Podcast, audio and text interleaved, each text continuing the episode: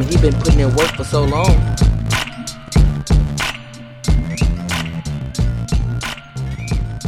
What's going on, guys? Welcome to another episode, number eight of Putting in Work. I'm John O'Peck. Before we get started, I just want to thank everyone out there who's been throwing me some positive feedback about the show. It's been really encouraging to hear that uh, you're enjoying it. So thanks for that again. And we've got some really exciting guests lined up. Been reaching out to a few people internationally, and looks like there's some interest there. So stay tuned for all that good stuff. This week, we have a very special guest, a man who's accomplished a lot in the face of adversity. Simon Rigg is his name, and he's a mouth painter from down in Warrnambool. Simon had an accident about 25 years ago. He fell off a roof, broke his neck, and as a result, he's now quadriplegic. But he's taught himself to paint with a brush in his mouth, which is called mouth painting for those who don't know. And uh, he's not only learnt to do that, uh, he's won a lot of awards for his painting. He's very well known in the artistic community of Warrnambool and, and among the, the foot and mouth painters uh, group, I believe it's called. It's not often that you get a chance to talk to someone who's been through so much, but also been able to achieve what uh, Simon has. So it was really great to sit down. Uh, well, I didn't sit down with Simon, I talked to him on the phone. So the audio is a little different than what you might be used to in other episodes, but I think if you stick with us, you'll you'll see that Simon has a lot to say. It's a very inspiring story, and I hope you can take something from it. Enjoy the show.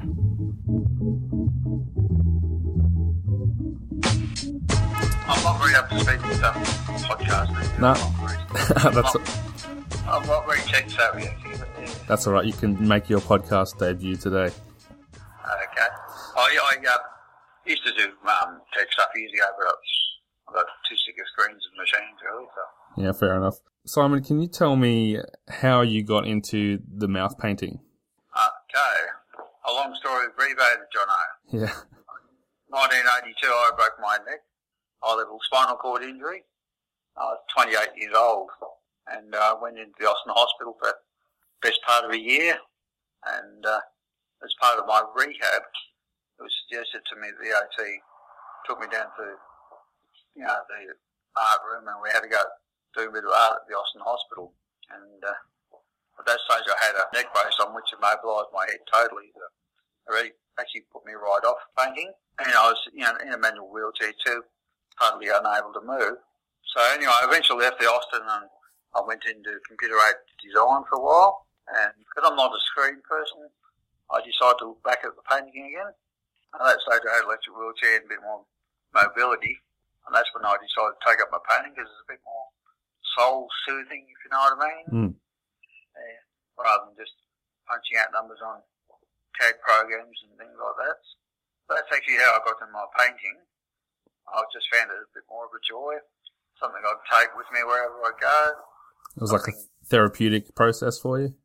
Oh, very much so. I can, you know, set- settle my mind a bit, express various points of view or, or any feelings or not. So Okay. And and were you much of an artist before the accident? I used to paint and draw a little bit at school. I used to wag uh, English in school and go and sit in the art class, the back of the art class. And so I did do a little bit of drawing. And my first year of high school, I used to do drawings and things like that. Now the kids used to do my written work. So I used to bargain with their projects and things like that. Bit of a swap. So a bit of a swap. Yeah. Yeah.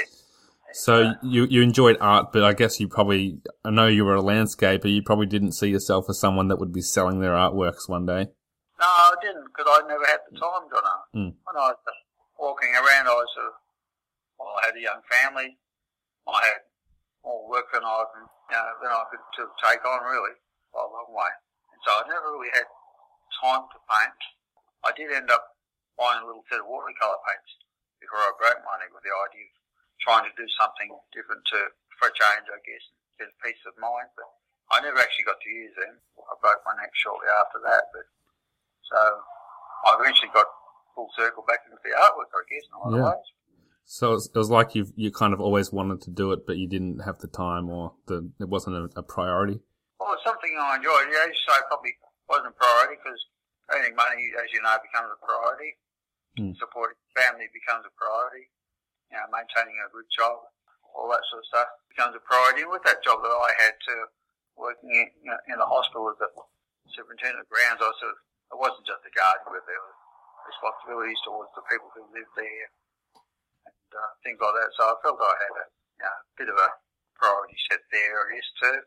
I mean, you were learning to do a lot of things again when you had your after you had your accident, not being able to use your your hands the way that you used to. So, what was Yeah. it like uh, to learn how to do something that takes as much finesse as you know painting and moving an art brush does?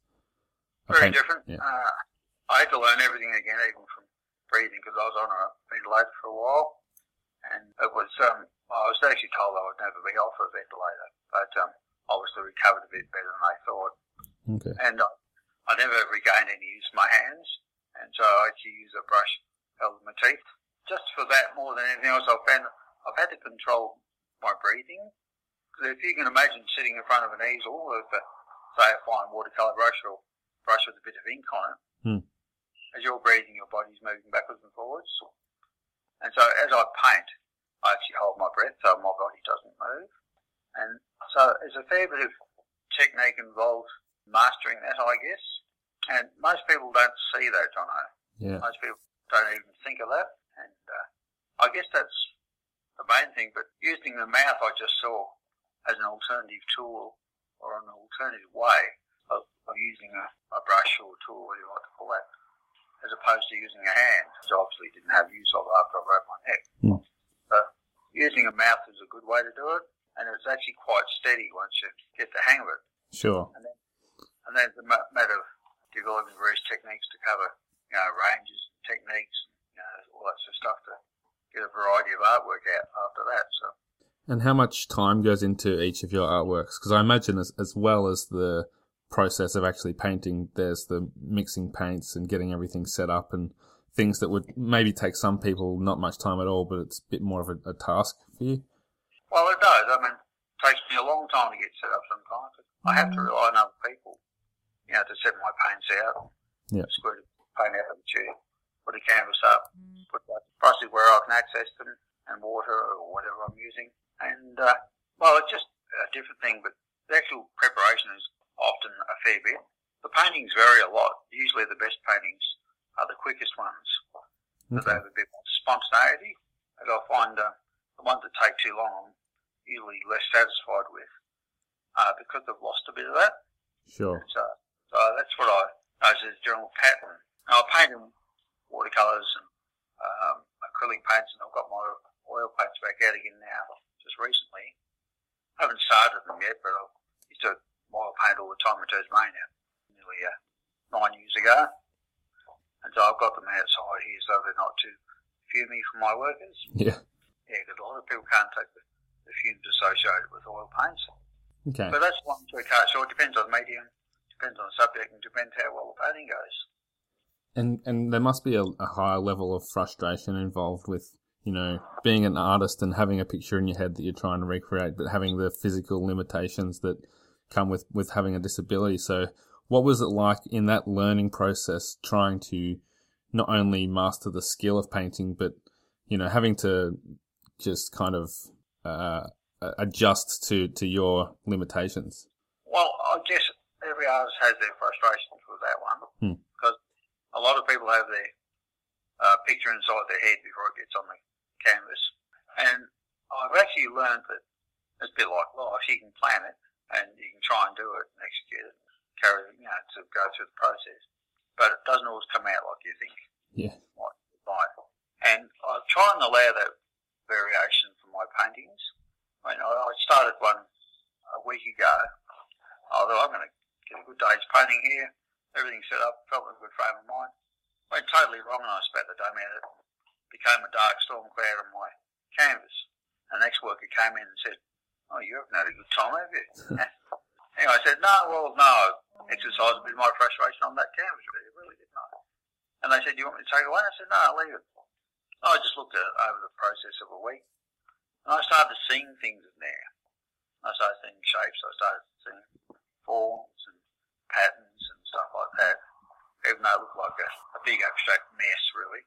And I actually got that canvas out, or I had to leave this morning. I got some more paint out, and I've actually made what I consider to be quite a nice painting out of it. Hmm. So that's something that's come from a plan that didn't happen, and I'm still happy with the result today. So it's been a good result.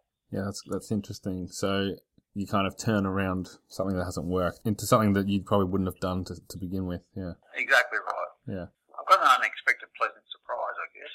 Okay. So Simon, you've actually won some awards for your painting.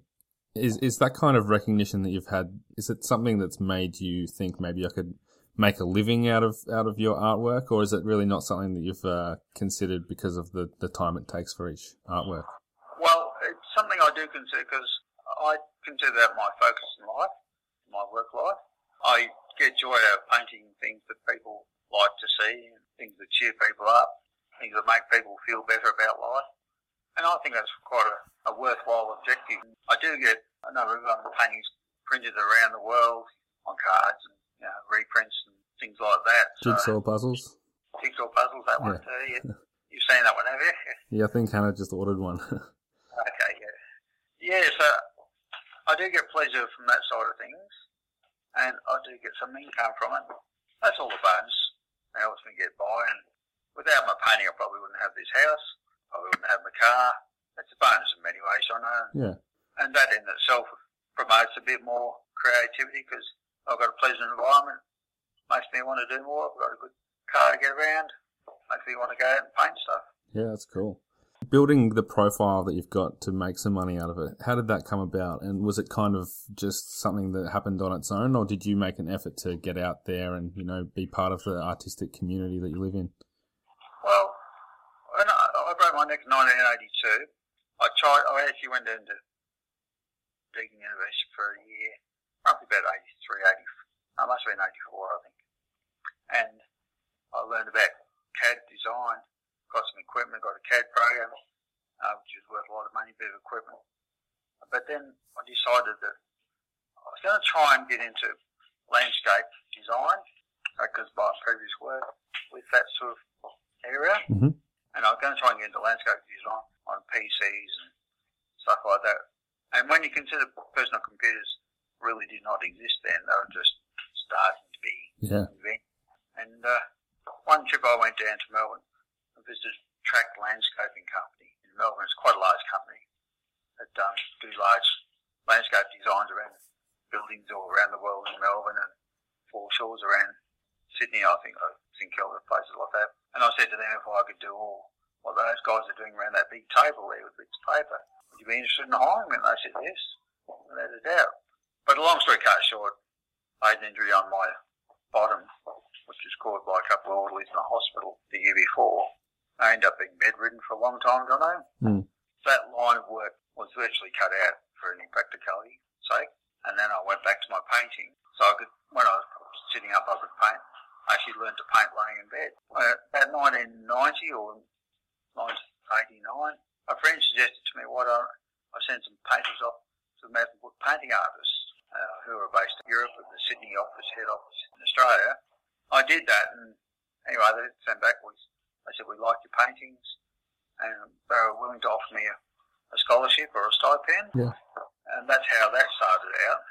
And I've sort of built up my art life through that a lot, but it's extended into the what you call the everyday normal person's art world as well. That's basically how it started out.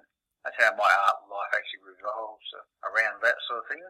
And every year I go up to uh, the uh, Brisbane Royal Brisbane Show, which is called Ekka. I do demos, demonstration painting up there.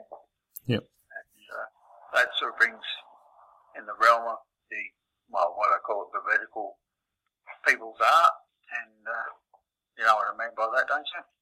Uh, you can explain it. The vertical people are those ones that walk around on legs.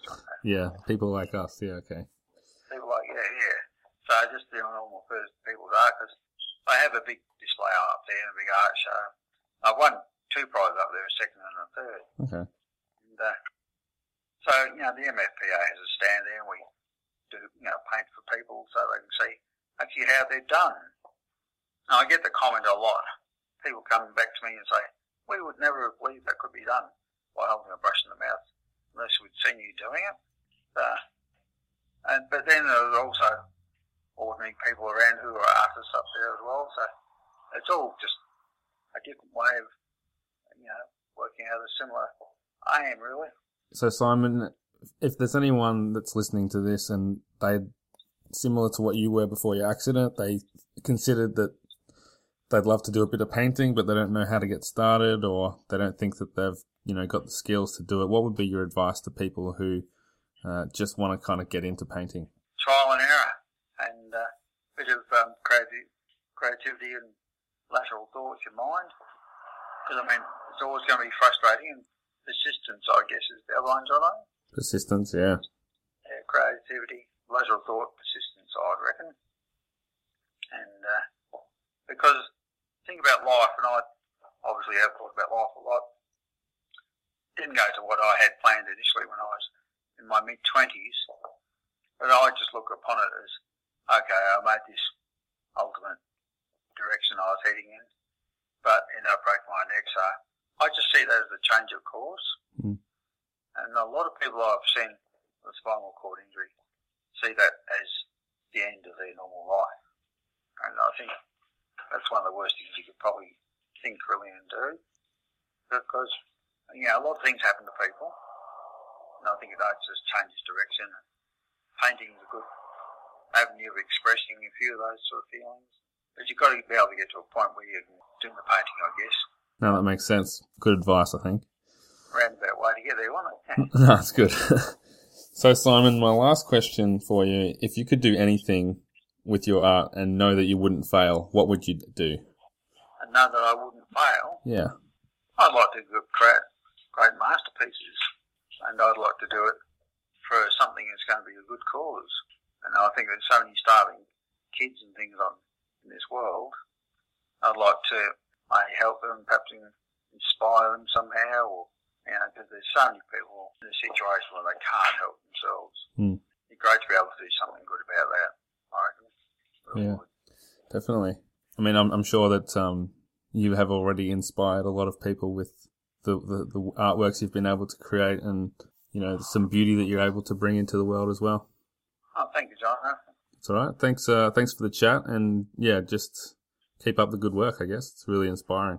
Thank you, John, very much. And how's that good wife of yours? Oh, she's she's very good. She's just home from a long shift, but uh, very happy to be home. Yeah, struck gold with that one, John. Yeah, I think so too. There you go, people. Hope you enjoyed that, and don't forget to leave me a five star rating on iTunes if you can. As always, you can catch me on Twitter at Jono himself. Until next time, keep putting in work.